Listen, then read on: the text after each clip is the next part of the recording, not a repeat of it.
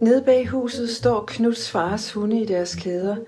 En flok tamme rovdyr, en førerhund og de underordnede arbejdsdyr og tæven. Herskeren over dem alle er Knuds far, og han styrer dem med vold. Ulveflokken, der adlyder pisken, stokken støvlen, kuget, krumme og krybende, og det næste øjeblik, når deres far vender sig om, grumme og glubbende sultne. Der er en mening med den orden, for hvad sker der uden? Uden deres far opløses ordenen i flokken, så er flokken herre, og børnene er bare børn. Det her var et lille klip af Iben Mondrup, der læser op af sin roman Godhavn. Den første i en familiesaga, der blandt andet foregår under besættelsen. I et interview i Jyllandsposten den 26. oktober 2018 sagde hun, Tro mig, alt kan blive glemt, også 2. verdenskrig. Lige om lidt er de sidste øjenvidner væk, og hvad sker der så? Vi er nået til året 2014, hvor den nære fortid tager sit indtog i dansk litteratur. Velkommen til 2040, en podcast om dansk litteratur fra 2000 til i dag, med udgangspunkt i de begivenheder, der tegnede den. Jeg hedder Anna von Sperling.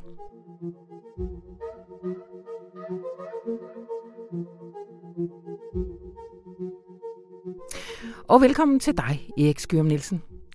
Vi skal i dag se tilbage på den nære fortid, også en række andre værker, der udkommer her i midten af 10'erne. Men lad os lige starte med den konkrete begivenhed, som I har valgt.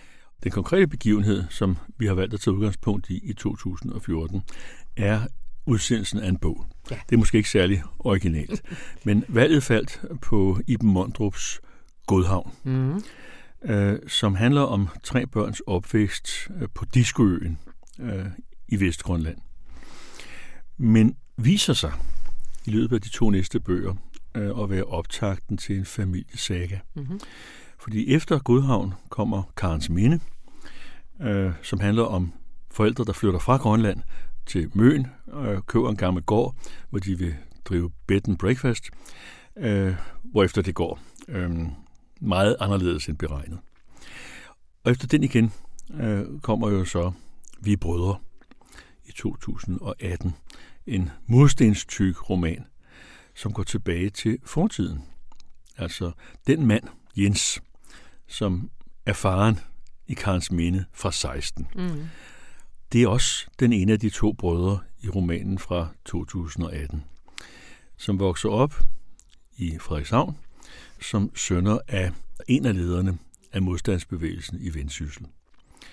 Og den her far øh, går rundt med en hel masse problematisk bagage, fordi han har været med til at give ordre til stikkerlikvideringer og været ude i så mange etiske valg, som han aldrig kan glemme.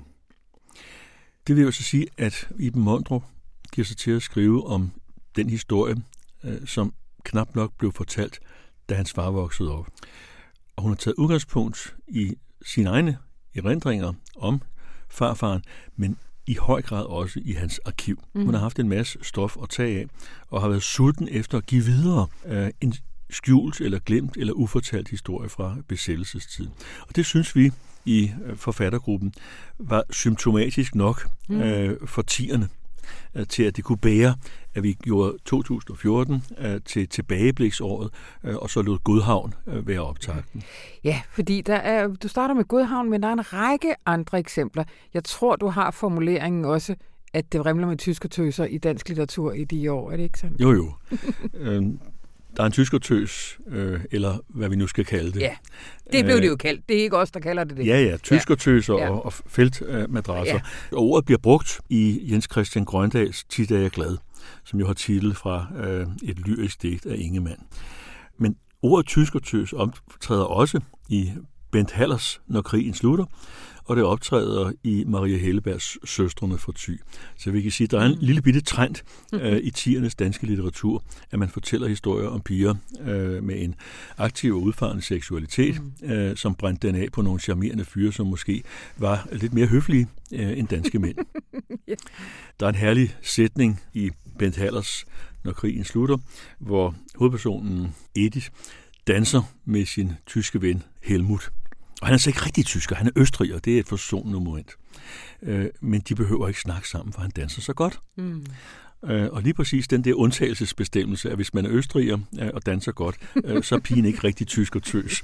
Øh, den er egentlig meget charmerende. Ja. Og det er fuldstændig det samme i Maria Helbergs søstrene øh, fra Thy. Der har vi en Henrik, som jo ikke er noget særligt almindeligt tysk navn, stavet på den måde.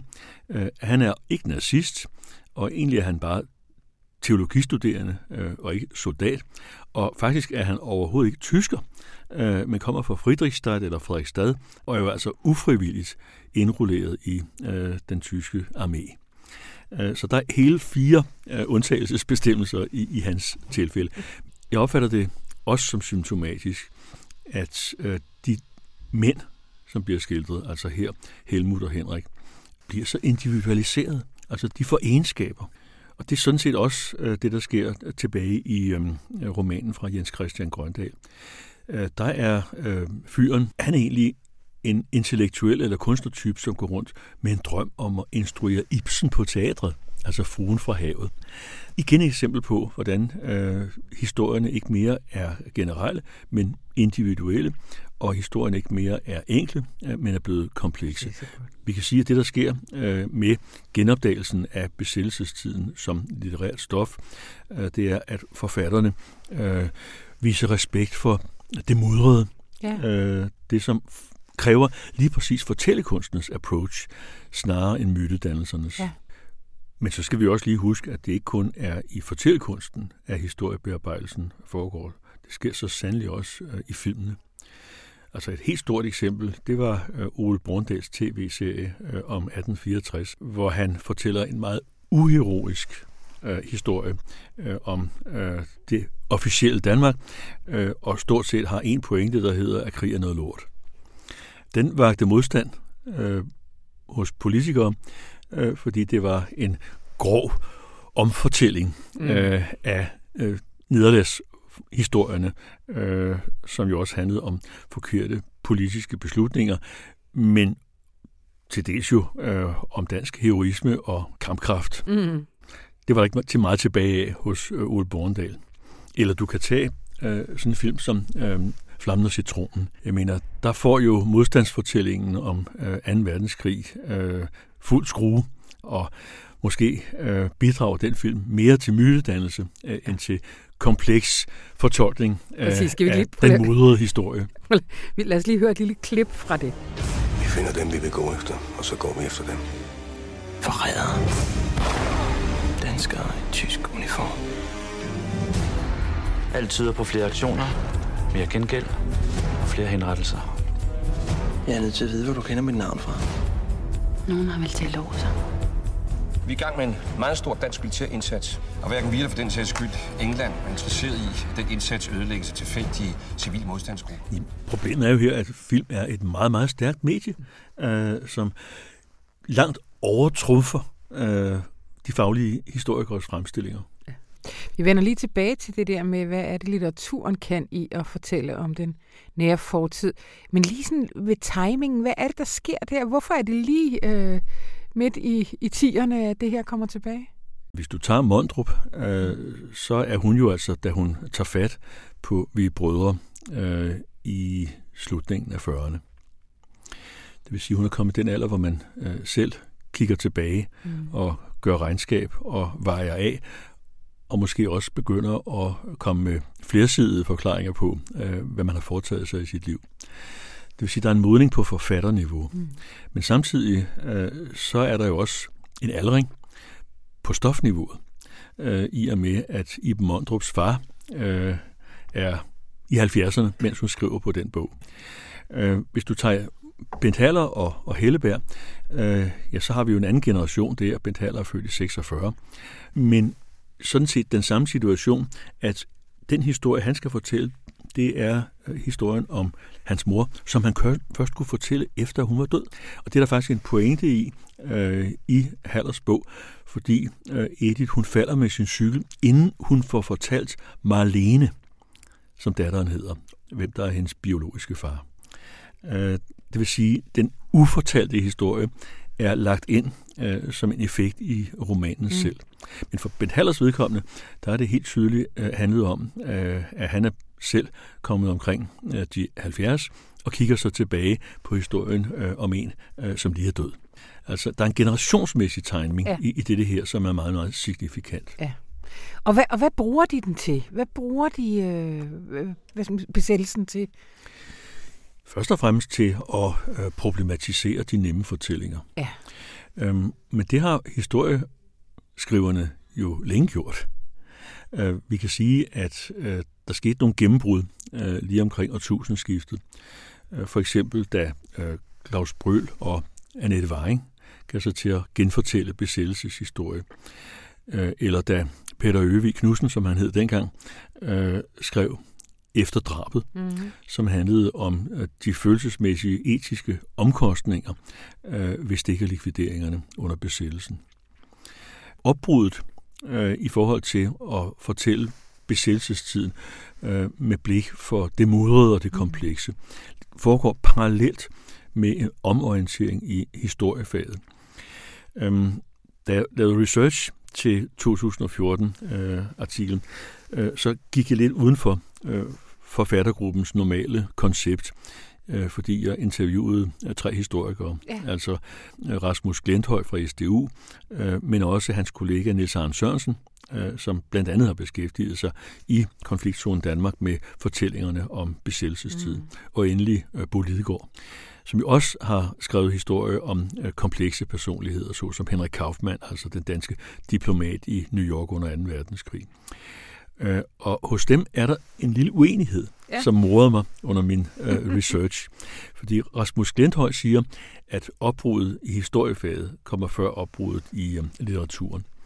Og der siger så Niels Arne Sørensen, ja, det kan da godt være, men øh, tænk nu lige på en roman som Erik Ulbæk Jensens Kridtstregen.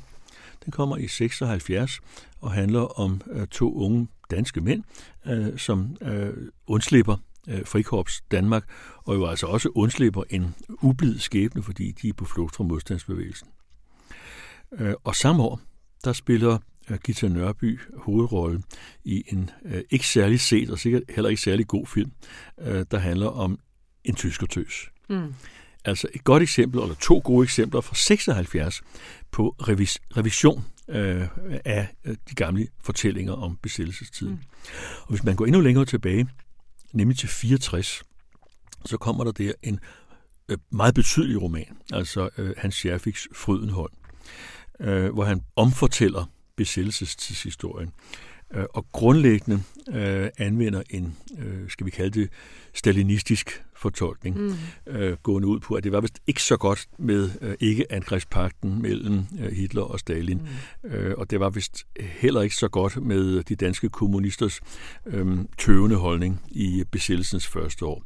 Men så kom der gang i den, og så kommer altså modfortællingen til samarbejdspolitikken, øh, hvor han fik hudfletter de kompromissøgende og kujonagtige danske politikere. Jeg kan huske, jeg er fra 1973, ikke? altså så ung er jeg alligevel den her sammenhæng. Jeg kan huske, at jeg fandt Karl Massens Vi skrev loven i min fars bogreol. Og så sad jeg i en stol, jeg kan huske, hvor jeg sad og læste i den, og blev så rasende. Jeg tænkte, alt det, jeg har lært i skolen, det, det passer jo slet ikke. Præcis. Altså, det var faktisk ret vildt, ikke? Det er i 80'erne, jeg gik i skole, og den historie var faktisk ikke fortalt. Men så er der den krølle på det, at øh, den stalinistiske eller mm. kommunistiske, partikommunistiske fortælling om besættelsestiden, øh, som heroiserer modstandsbevægelsen ja. og øh, latterliggør samarbejdspolitikerne, øh, den bliver jo senere voldsomt anfægtet Præcis. og kritiseret inden for historiefaget, ja. øh, hvor der kommer en modfortælling gående ud på, at det som øh, Wilhelm Buhl og øh, vel også øh, tidligere Stavning, mm. øh, og måske med Hartwig Frisch i baggrunden i Socialdemokratiet, det som de gjorde, øhm, havde sine meget store fornuftsmæssige fordele, ja. Øh, fordi de reddede danske menneskeliv gennem øh, forhandlingspolitikken, som man jo også skal kalde det, ja. i stedet for samarbejdspolitikken. Og set i det lys, så bliver jo også Erik Scavenius en meget mere kompleks skikkelse, som jo er blevet kortlagt, øh, også med mm. vægt på sit seksuelle liv af Birgitte Kosovic. Lad os lige øh, gå lidt tilbage. Hvad er forholdet mellem øh, ligesom historieskrivning og skønlitteratur? Historieskriverne, de historiefaglige historieskrivere, ja, ja. Øh, kan ikke gå tæt nok på. Det kan derimod øh, forfatterne. Ja. Altså forfatterne kan beskrive øh, fra øjenhøjde eller fra, fra gulvhøjde, øh, hvordan virkeligheden formede sig øh, for enkelt med individerne. Øh, historieskriverne skal skrive på kilderne og, og tolke på dem, øh, men de må ikke digte på dem. Mm. Øh, og det gør jo altså helt forskellen. Øh, I Tyskland har man haft øh, det store problem, at hvis man ville fortælle 2. verdenskrigs og nazismens historie, øh, så var man nødt til at have fat i nogle vidner. Ja.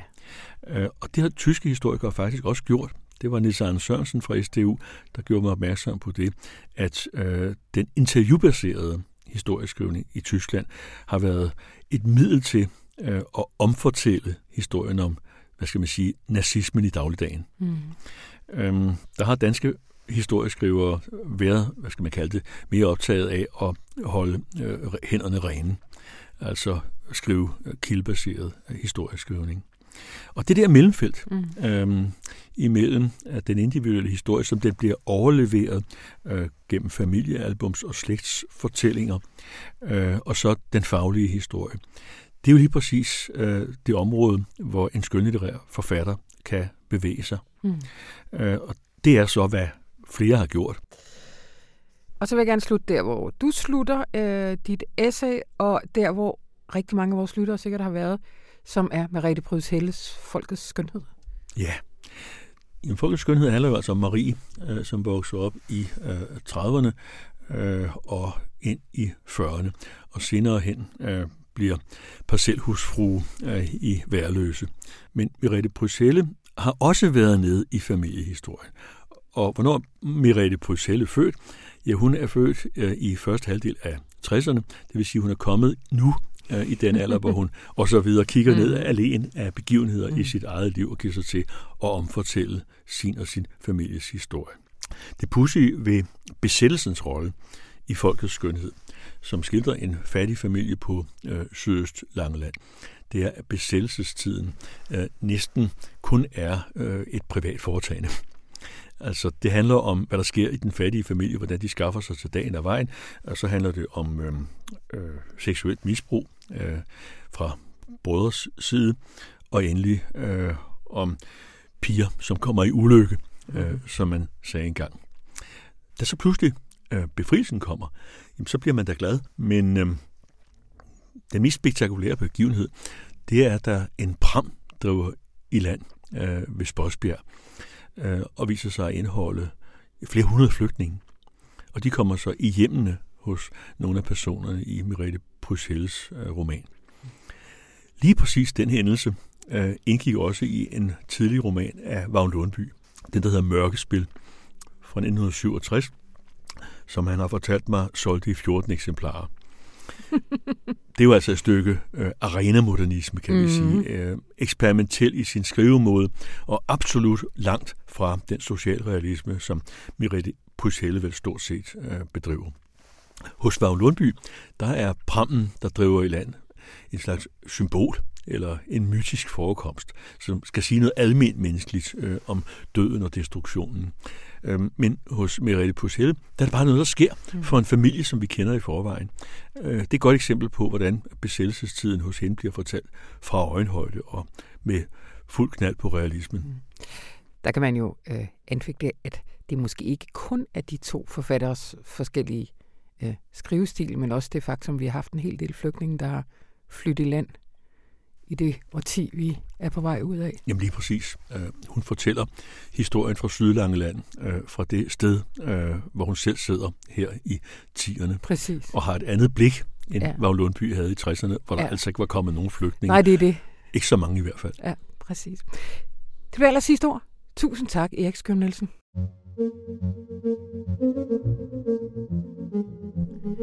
Det var 20 før 20 for denne gang.